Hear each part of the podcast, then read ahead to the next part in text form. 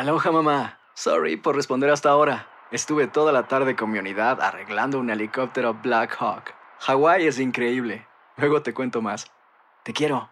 Be All You Can Be, visitando goarmy.com diagonal español. Hacer tequila, Don Julio, es como escribir una carta de amor a México. Beber tequila, Don Julio, es como declarar ese amor al mundo entero. Don Julio es el tequila de lujo original, hecho con la misma pasión que recorre las raíces de nuestro país. Porque si no es por amor, ¿para qué? Consume responsablemente. Don Julio Tequila, 40% alcohol por volumen, 2020. Importado por Diageo Americas, New York, New York. When you buy a new house, you might say, Shut the front door! Winning! No, seriously. Shut the front door. We own this house now. but you actually need to say, Like a good neighbor, State Farm is there. That's right. The local State Farm agent is there to help you choose the coverage you need. Welcome to my crib. no one says that anymore, but I don't care. So just remember, like a good neighbor, State Farm is there. State Farm, Bloomington, Illinois. Boost Mobile tiene una gran oferta para que aproveches tu reembolso de impuestos al máximo y te mantengas conectado. Al cambiarte a Boost, recibe un 50% de descuento en tu primer mes de datos ilimitados. O, con un plan ilimitado de 40 dólares, llévate un Samsung Galaxy A15 5G por $39.99. Obtén los mejores teléfonos en las redes 5G más grandes del país. Con Boost Mobile, cambiarse es fácil. Solo visita boostmobile.com. Boost Mobile, sin miedo al éxito. Para clientes nuevos y solamente en línea, requiere AroPay. 50% de descuento en el primer mes requiere un plan de 25 dólares al mes. Aplican otras restricciones. Visita boostmobile.com para detalles. From Audioboom comes Covert, a new podcast that delves into the murky world of spies, soldiers, and top secret military operations. I'm Jamie Rennell, and together we'll discover the real stories of history's greatest classified missions, told by the operatives, soldiers, and journalists who experienced it firsthand. Follow Covert on Spotify or subscribe now on Apple Podcasts, Stitcher, or wherever you find your favorite shows. El siguiente podcast es una presentación exclusiva de Euforia On Demand. Queridos amigos, ¿cómo están? Me da mucho gusto saludarlos una vez más en Epicentro. Gracias por estar con nosotros. De verdad, gracias, como siempre, por escuchar este podcast. Es un gusto acompañarlos donde quiera que estén. A mí me gusta escuchar eh, los podcasts que sigo en el auto. Es, es el lugar donde, donde me gusta escuchar eh, dos o tres podcasts. A ver si algún día, por cierto, les comparto, pues de una buena vez, ¿verdad? ¿Por qué no? Pues ya estamos hablando de esto. A mí me gusta seguir, eh, insisto, a, varios, varios podcasts que, que, escucho básicamente cuando vengo al trabajo, cuando, después de dejar a mis hijos en la escuela. Mis trayectos son relativamente cortos, gracias a Dios, pero aún así eh, me gusta ir rellenándolos con, con estos eh, ejercicios narrativos maravillosos que son los podcasts. Eh, me gusta mucho para informarme. Eh, un, podcast, el podcast de un programa que tengo, que he tenido el gusto de, eh, conducir, que se llama To the Point, para mí la revista informativa más extraordinaria producida en la radio pública en Estados Unidos. El formato es eh, de verdad fabuloso y no lo digo o no lo digo nada más porque he tenido el gusto de conducirlo, de verdad búsquenlo to the point. No hay mejor podcast diario para entender lo que está pasando en el mundo. Ya verán a qué me refiero con el formato, dividido en tres segmentos y producido de verdad por gente extraordinaria que además tengo el gusto de conocer en persona. Eh, me gusta mucho el podcast de conversación de Alec Baldwin, Here's the Thing, que es una joya. Me gusta mucho también el Political Gap Fest de Slate, que es otra absoluta joya de análisis político. Me gusta, eh, bueno, por supuesto, las, las, las, los dos, las dos entregas de Serial me han fascinado, me han conmovido, me han emocionado eh, muchísimo. Eh, el Revisionist History, el podcast que ya está en su segunda temporada de Malcolm Gladwell, este hombre que es, es una auténtica estrella del análisis y de eh, la claridad y la lucidez. Si, no han escuchado eh, Revisionist History, por favor, inmediatamente descárguenlo porque vale muchísimo la pena. Y, y, bueno, varios, varios más. Me gusta Pod Save the World, Pod Save America también me gusta mucho de estos, de estos jóvenes que fueron parte del equipo de, de Barack Obama. Eh, jóvenes eh, maravilla que fueron parte del equipo de Barack Obama, Tommy Vitor, John Favreau, eh, y varios más que Dan Pfeiffer que están ahí desde hace pues eh, algunos meses con eh, su eh, con su empresa Crooked Media haciendo grandes cosas. En fin, son como se pueden dar cuenta pues un buen número de podcasts, algunos también de la de la BBC In Our Time que es un, podcast más bien más serio, pero que puede hablar lo mismo de la historia de la cerámica china, la vida de Vincent Van Gogh, el, la evacuación de, eh, digamos, eh, Dunkerque. Eh, habla de absolutamente todo este podcast fantástico que se llama In Our Time. Todos esos los escucho yo en el auto. ¿Dónde escuchan ustedes Epicentro? No lo sé, pero les agradezco que lo hagan. Bueno, después de este pequeño breviario, podcastero, que no tenía yo pensado hacer el día de hoy, vamos a entrar en materia.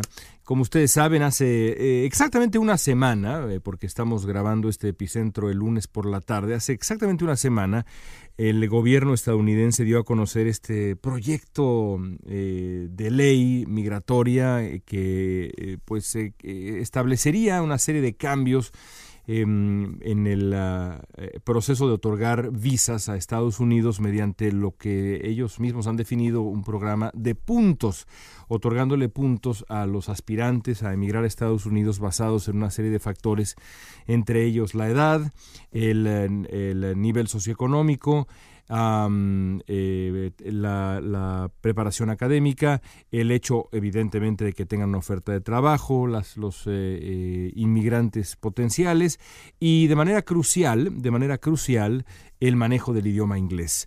Cada una de esas cosas recibe un número determinado de puntos y mientras más puntos tenga el inmigrante en potencia, más posibilidades hay de recibir una, una visa. Eh, lo primero que habría que decir, y creo yo que ya se ha dejado muy en claro en la última semana, es que ese proyecto de ley no tiene futuro. Es eh, de verdad eh, un, proyecto radical, un proyecto impulsado más allá de Donald Trump por figuras dentro del Partido Republicano, como el senador Cotton, por ejemplo, que son radicales, y, me parecería, pero muy, muy, muy improbable que en el clima político actual el eh, Partido Republicano eh, eh, logre el, el, número suficiente de votos en el Senado, en el Congreso, como para aprobar esta, esta barbaridad. Así que lo primero que habría que decir es eso, no tiene futuro. Pero más allá de que no tenga futuro, es em, este, este proyecto de ley ilustra a qué grado ha crecido el proyecto nativista en Estados Unidos. Eh, recordábamos al principio de semana en el Universal que este tipo de proyectos de ley no son nuevos, evidentemente, en Estados Unidos. Específicamente la idea de exigir un eh, nivel aceptable de conocimiento práctico del idioma inglés ciertamente no es nuevo. A finales del siglo XIX, para empezar, el senador nativista Henry Cabot Lodge impulsó una, ley que exigía exactamente eso, una prueba de conocimiento práctico del inglés, de manejo del inglés para inmigrantes que mm, venía esta idea de una, una, organización llamada la Liga de Restricción Migratoria, que si ustedes leen la historia de esta Liga de Restricción Migratoria, se darán cuenta que es la predecesora inmediata de buena parte de las cosas que estamos viendo ahora. Y esto ocurre, pues digamos, hace eh, poco más de 100 años. Hace exactamente 100 años, eh, curiosamente, 100 años exactos, el nativismo de Estados Unidos ganó una, una batalla eh, importante cuando se aprobó la ley migratoria de ese año que prohibía la entrada a Estados Unidos a una lista considerable de personas o categorías eh, de, personas eh, entre los que se encontraban, y estoy de verdad citando, los imbéciles, tal, así tal cual, los imbéciles, los alcohólicos, los polígamos,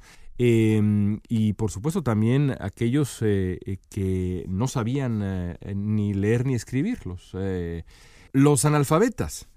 Eh, así que bueno, no es nuevo, no es nuevo este tipo de, nativismo que ahora vemos eh, de nuevo surgir en eh, pleno siglo XXI. La pregunta, por supuesto, es, por lo menos en cuanto al idioma inglés, si tenía sentido y tiene sentido exigir este tipo de cosas a los inmigrantes. no solamente hablar inglés, sino las otras también, llegar ya con un nivel socioeconómico elevado, eh, con básicamente una vida hecha, si tiene sentido eh, también exigir el, uso práctico del idioma inglés, el, ser, el, hablar el inglés con prestancia, con fluidez. Y de nuevo, uno habría que, habría que regresar a la historia de cómo se formó este país. Estados Unidos es un país formado por, desde y para la experiencia del inmigrante. Y por supuesto podríamos tocar, yo imagino, millones y millones de historias eh, que todos, que todos eh, o conocemos eh, de primera mano o hemos leído sobre ellas. Em, podría yo compartirles las, las, las, historias de los inmigrantes que yo he entrevistado en los últimos 5, 6, 7 años de mi vida, incluso más atrás durante el principio de mi carrera periodística. Pero creo yo que lo más práctico y es un ejercicio que pues se ha hecho un par de veces últimamente y que yo traté de ampliar en mi columna del Universal de, esta semana, y ahora voy a ampliarlo todavía más en Epicentro, es fijarse en la historia de eh, no solamente la familia de Donald Trump, sino la familia de, Jared Kushner, por ejemplo, y la familia de otros republicanos que aparentemente están a favor de esta esta medida. Y entonces uno descubre, cuando uno escarba un poquito en la vida de Donald Trump, que el, que el abuelo de Trump, el abuelo de Donald Trump, el abuelo paterno, Friedrich, que se había cambiado el apellido de eh, a Trump, eh, llegó a Estados Unidos en 1885, eh, procedente de Alemania. Tenía, era un chamaco, tenía apenas 16 años de edad. no tenía, por supuesto, un alto nivel de estudios, ni mucho menos. era, era curiosamente, aprendiz de barbero. Era un aprendiz de barbero de 16 años de edad proveniente de Alemania que no hablaba una palabra de inglés. Así que bueno, eh, tomando eso en consideración, en este momento, eh, si, viniera incluso de Alemania, pues eh, muy probablemente en el nuevo sistema que está promoviendo su nieto, su nieto Donald, nada más su nieto, estamos hablando del abuelo de Trump, probablemente no calificaría para, para, para emigrar a, Estados Unidos. Y por supuesto, lo que habría que hacer inmediatamente después es preguntarse si el ser eh, un aprendiz de barbero sin mayor preparación académica y sin manejo del idioma inglés, si eso le impidió a Friedrich Drumpf, Trump, hacer una vida en Estados Unidos, y no solamente hacer una vida, construir una gran familia estadounidense, y no solamente eso, construir un imperio eh, económico que luego eh, terminó por desarrollar y por consolidar su hijo, su hijo de Fred, primera generación de los Trump en Estados Unidos, que a su vez se casó después con una mujer mm, llamada Mary MacLeod, nacida en Escocia, que al llegar a Estados Unidos no hablaba tampoco inglés como su primera lengua, porque eh, de acuerdo con, los, con el registro histórico, la madre de Donald Trump hablaba gaélico en Escocia. Así que el señor eh, Friedrich eh, Drumpf tiene un hijo y el señor Friedrich Drumpf, que viene de Alemania de seis años, aprendiz de barbero, aprovecha este país eh, a, plenitud, tiene a su hijo Fred, que se casa a su vez con una inmigrante escocesa que tampoco hablaba muy bien inglés, y tienen a varios hijos. Uno de ellos, Donald Trump.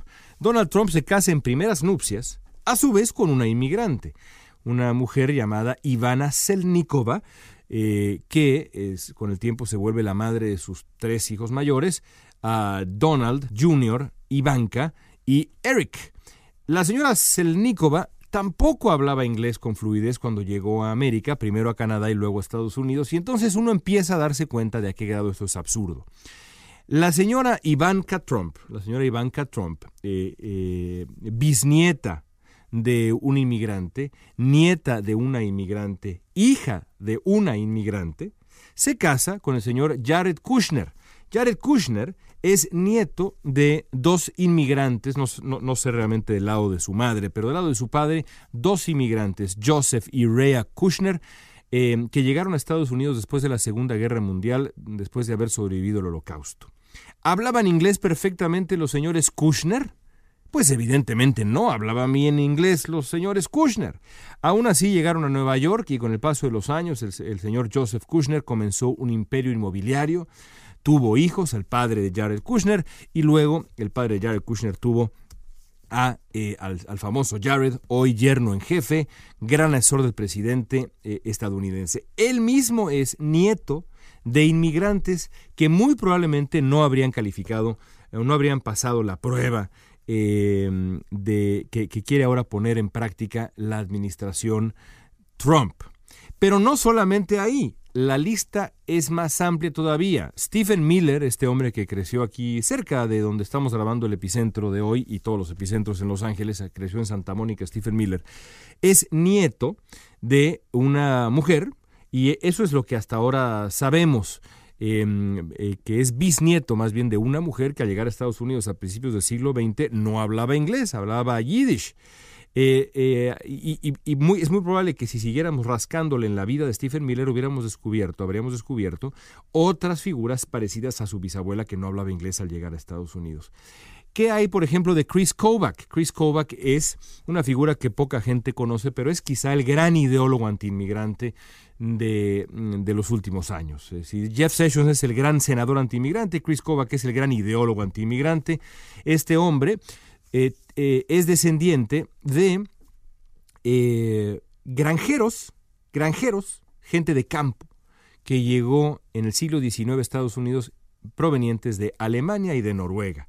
Los granjeros Kovac hablaban inglés al llegar a Estados Unidos con absoluta fluidez. Por supuesto que no, por supuesto que no. Aún así, el señor Kovac, como el señor Miller, como el señor Kushner, como el señor Trump, le dan la espalda a sus antepasados. Y ah, decía yo en el Universal que a mí me parece moralmente incomprensible, aunque me parezca, aunque me parezca históricamente comprensible, porque en la historia hay ejemplos, sobran ejemplos de esto, en la historia de Estados Unidos nada más y en varias más también, de otros países también, me sigue pareciendo moralmente incomprensible que alguien cuyos abuelos eh, dejaron todo, llegaron con una, nada más con un cambio de ropa, dos cambios de ropa bajo el brazo, dejaron todo en la patria original, a, miles y miles de kilómetros de distancia en Europa, por ejemplo, eh, para construir una vida en un país ajeno del que no conocía ni siquiera el idioma, olvídense de la cultura, eh, pero que lograron hacerla en un país adoptivo para luego formar una familia mm, que luego produjo a estos hombres y estas mujeres. Me resulta moralmente incomprensible que esta gente pueda escupir básicamente en el, legado de su familia, en la tumba de sus abuelos. Y lo digo, lo digo con conocimiento de causa, con toda franqueza, porque yo soy producto de esa experiencia. Mis abuelos, mis abuelos, eh, paternos llegaron a México siendo niños los dos, de Polonia, sin hablar una sola palabra de eh, español. Eh, mm, mi, abuela, mi abuela al llegar a migración, al llegar a México, le cambiaron el nombre, se llamaba, se llamaba de una manera, terminó llamándose Helen. no hablaban español. Ellos no hablaban español, sus padres, mis bisabuelos, tampoco hablaban español. Y sus abuelos, que también vinieron, algunos de ellos los tatarabuelos, pues por supuesto que menos hablaban español. Eh, la historia de cómo llegaron, cómo llegó mi bisabuelo Krause, eh, el, el, padre de mi, el padre de mi abuelo Moisés, cómo llegó él a Veracruz, es una historia que a mí a la fecha me conmueve eh, cuenta la historia que bajó a, él, iba nada, él, iba, él iba en camino hacia Canadá, donde estaba su, su hermano, y él um, eh, vía Veracruz, y baja en Veracruz. Y eh, la leyenda familiar cuenta que un muchacho, un niño, se le acerca y le dice, yo le, a señas le dice, yo le cuido su maleta o su belizo, lo que haya sido en aquel tiempo. Y entonces mi bisabuelo, pelirrojo, eh, tez blanca, ojos azules, me lo imagino sudando, eh, mal vestido para el calor veracruzano maravilloso, eh, con, los, con, las mejillas a reventar del calor rojas, así me lo imagino. Em, se, lanza a caminar por Veracruz. Y entonces prueba un café, ah, le llega el aroma del Golfo de México, eh, y de pronto decide, así tal cual, que este país le gusta. Y al regresar al malecón se encuentra a, su, este muchacho sentado sobre su beliz y cuenta la historia de mi familia comiendo un mango. Y entonces concluye mi bisabuelo que no va a ir a Canadá en absoluto, que se va a quedar en México. Y a la distancia me parece completamente natural. Se da cuenta de que es un país noble, que es un país generoso, él asume es un país honesto, es un país hermosísimo, y entonces trae a su mujer y trae a sus tres hijos, y lo mismo pasa con el otro lado de mi familia. Bueno, con el tiempo, mm, mis bisabuelos y mis abuelos, que llegaron sin hablar una palabra de español, aprendieron a hablar español. Pusieron sus negocios basados en oficios humildes pero honrados. Eh, uno siendo un sastre, mi abuelo Krause, y mi abuelo Kleinbord, mi bisabuelo Kleinbord, siendo un comerciante. Eh, echaron raíces, primero en Puebla, Ciudad de México, etc.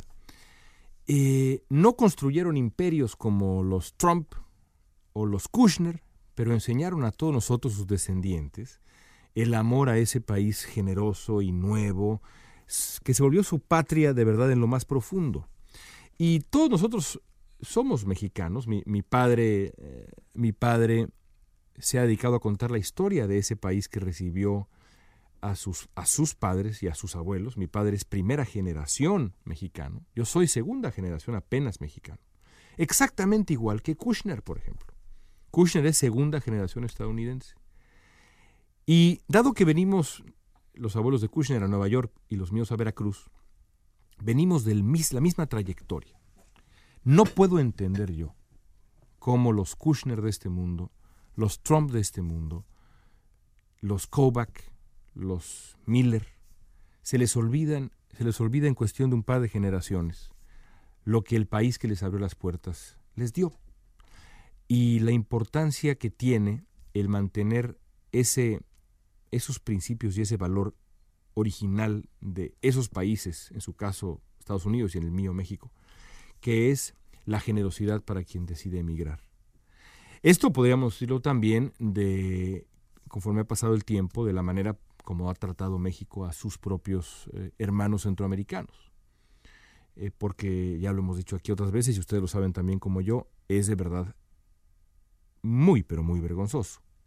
Pero en el caso de Estados Unidos, cuando quiere poner en práctica estas leyes absurdas, uno tiene que preguntarse qué pasa por la cabeza de un hombre o una mujer que eh, firma un papel promoviendo o proponiendo más bien, y promoviendo también, una ley como esta.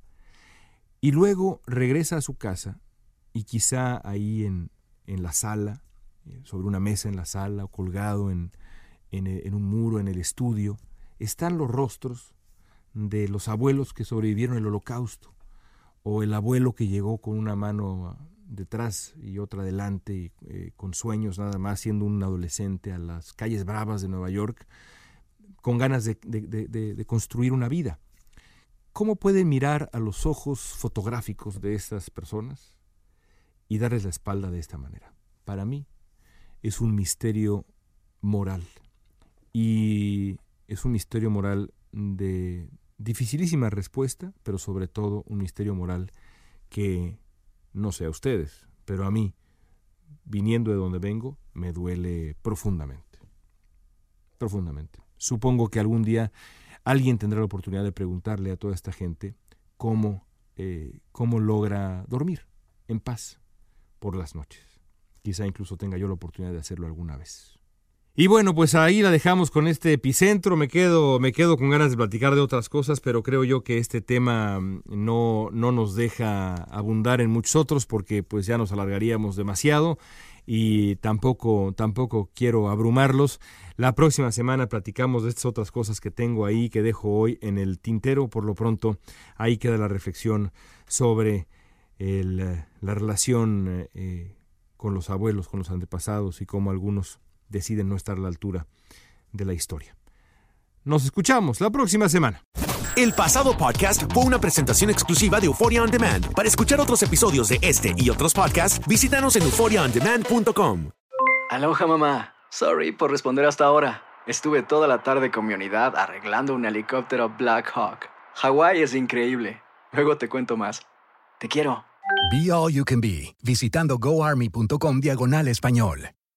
Boost Mobile tiene una gran oferta para que aproveches tu reembolso de impuestos al máximo y te mantengas conectado. Al cambiarte a Boost, recibe un 50% de descuento en tu primer mes de datos ilimitados. O, con un plan ilimitado de 40 dólares, llévate un Samsung Galaxy A15 5G por $39.99. Obtén los mejores teléfonos en las redes 5G más grandes del país. Con Boost Mobile, cambiarse es fácil. Solo visita boostmobile.com. Boost Mobile, sin miedo al éxito. Para clientes nuevos y solamente en línea, requiere AroPay. 50% de descuento en el primer mes requiere un plan de 25 dólares al mes. Aplican otras restricciones. Visita boostmobile.com para detalles.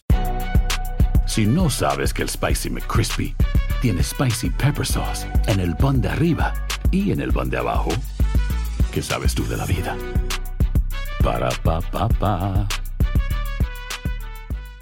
¿Quieres regalar más que flores este Día de las Madres? The Home Depot te da una idea. Pasa más tiempo con mamá plantando flores coloridas, con macetas y tierra de primera calidad para realzar su jardín. Así sentirá que es su día todos los días. Llévate tierra para macetas Bigoro por solo $8.97 y crece plantas fuertes y saludables dentro y fuera de casa.